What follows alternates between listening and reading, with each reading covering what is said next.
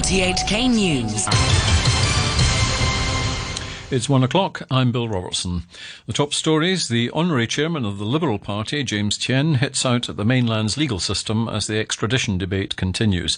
The financial secretary rules out adjusting Hong Kong's GDP forecasts, and Australians vote in a federal election, with the result expected to be close. The honorary chairman of the Liberal Party, James Tien, has criticised the mainland's legal system, saying people and the business sector didn't have much confidence in the way it was run. He made the comment a day after the liaison office reportedly told local delegates to the National Parliament and its advisory body that it backed proposed changes to Hong Kong's extradition law that could see people sent across the border for trial. But Mr. Tien, who was speaking after appearing on an RTHK radio programme, said he still expected pro business legislators to fall into line following the push by Beijing.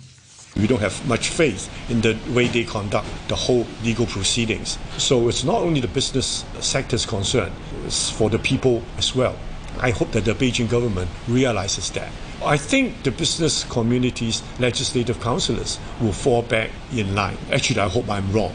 Because I think one key issue to them is actually next year's Legislative Council election, which is only like 15 months away. I think they really have to listen to their voters. But Executive Councillor and NPC Deputy Ip Kwok Him, who appeared on the same radio programme, said issues with the mainland legal system should not be blown out of proportion.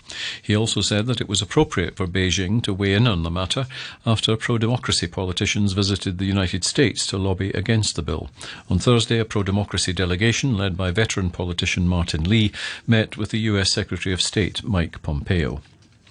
Meanwhile, pro establishment lawmaker Paul Tse has defended suggestions that the government directly table the extradition bill to the full council of LegCo for vetting. Following last week's chaotic scenes in LegCo at the bill committee stage, a proposal to move the bill to the full council has gathered momentum. Mr. Tse says such a move would set a bad precedent, but he said it may be for the best given the circumstances. Financial Secretary Paul Chan has ruled out adjusting Hong Kong's GDP forecasts in light of the apparent breakdown in US China trade negotiations. Hong Kong's economy grew by just 0.6% in the first quarter, the weakest in a decade. Mr. Chan said the markets would get the wrong signal if the government changed its current forecast for annual growth of between 2 and 3%. Here's Mr. Chan. We are monitoring the situation of US China trade negotiation very closely. The negotiation has been quite bumpy, although lately there are some negative news. But we do think that it is premature to adjust our GDP forecast for the year at this stage. We will continue to follow our practice to update this GDP forecast in August. We will uh, monitor the situation very closely. Australians are voting in a tightly fought general election which could see the opposition Labour Party regain power. Labour, led by Bill Shorten, has had a slender lead in opinion polls over the Conservative Liberal Party of the current Prime Minister Scott Morrison. From Sydney, here's the BBC's Hywel Griffith. Scott Morrison only became Australia's Prime Minister in August as a result of feuds within his own party. Now he faces a struggle to hold on to the job, with the Labour opposition party having held a slender but consistent lead in the opinion polls for months. The campaigning has focused largely on the economy and the environment, with climate change registering as the most important issue for the majority of Australians. The United States and Canada have agreed to drop tariffs on steel and aluminium imports imposed last year. The move follows lengthy negotiations and a telephone call on Friday between President Trump and the Canadian Prime Minister Justin Trudeau. The tariffs were introduced by the US on the grounds of national security and have delayed the implementation of a new trade accord across North America called by Mr. Trump the USMCA. Mr. Trudeau said it was good news for his country. The financial assistance uh, is still there. We made uh, $2 billion worth of commitments last summer uh, to support our industry. We're going to continue to look at how uh, the industry can continue to grow and invest. Around safeguards, we've committed with this agreement to work with the Americans and the Mexicans to look at the global steel and aluminum market where we recognize significant challenges uh, from other countries to make sure uh, that we are protecting our workers, our industries here in in Canada. You're listening to RTHK. The time is five minutes past one. An investigation at Ohio State University says an athletics team doctor sexually abused at least 177 male students over 17 years. It says students regularly complained that Richard Strauss performed excessive and seemingly unnecessary genital examinations. The report says the university had knowledge of the abusive treatment as early as 1979. Ohio State University has offered its profound regret and sincere apologies to those who endured Strauss's abuse. A former leader of the Colombian FARC rebel group, Jesus Santrich, has been rearrested upon leaving jail after a court ruled he should not be extradited to the US on drug trafficking charges. The latest arrest warrant was served by the Colombian prosecutor's office, which argued that there was new evidence against him. The novelist Herman Wouk who was described as an American Tolstoy, has died at his home in California. He was 103 years old. Several of his best selling books are set during the Second World War. He adapted The Winds of War for television, which became one of the most successful series ever in the United States. The BBC's Vincent Dowd reports. Has the thought ever occurred to you that our captain might be unbalanced? Oh, cut the jokes. I'm no psychiatrist, but I know something about abnormal behavior. Captain Queeg has every symptom of acute paranoia.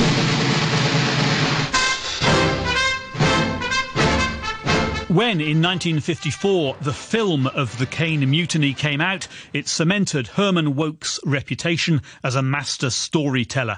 His original novel about a Navy captain who has to be relieved of command had been awarded a Pulitzer Prize two years earlier. After the Caine Mutiny, there were novels such as Marjorie Morningstar and two big hits of the 1970s, The Winds of War and War and Remembrance. They were made into mini-series series for TV. Wouk became famous mainly for writing about war and military action. Yet in 1973, he said he hoped peace might reign in the world one day. The bullets have not stopped flying, and they're, they're flying right as we talk. But when they stop, I think it will be in part because the poets and the thinkers and the artists of the world have held an image of the impossible absurdity and tragedy of war in an industrialized age and made it so clear to the ordinary man that he will make governments stop fighting. When he was 93, the Library of Congress in Washington accepted his large personal archive of manuscripts and notes for preservation. Herman Wouk had become a grand old man of American writing. Sport now and in golf. The defending champion, Brooks Koepka, completed the lowest 36 hole showing in major golf history for a record seven stroke lead after two rounds of the PGA Championship. Third ranked Koepka, a runaway favourite to capture his fourth major title on Sunday, fired a 5 under par 65.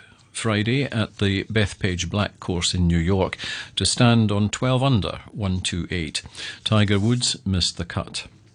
And with a look at this weekend's football action, here's the BBC's Maz Faruqi.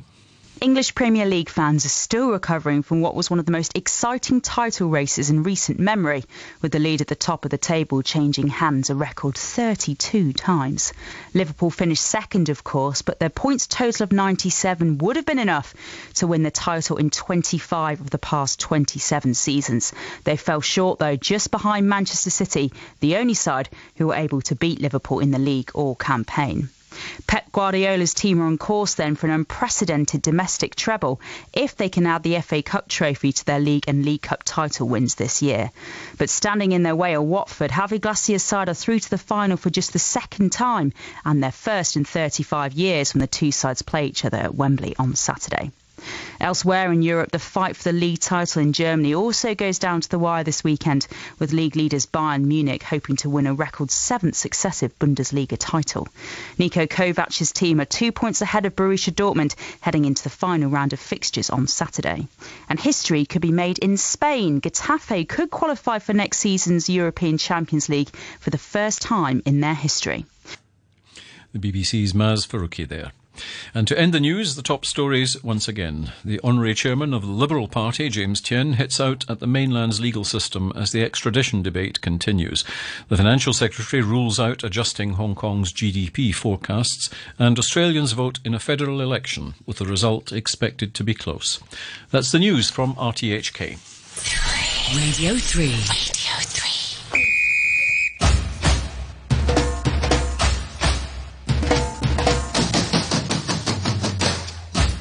And welcome to this week's edition of World Vibes with myself, Pierre Tremblay, with you till 3 p.m. This week we have a new selection of hot new hits from a surprising number of places on the planet. From the Caribbean to the Indian Ocean, Africa to the Americas, and Europe. As always, Jovanotti says it so well in Italian. He is from Rome. We're still the belly button of the world.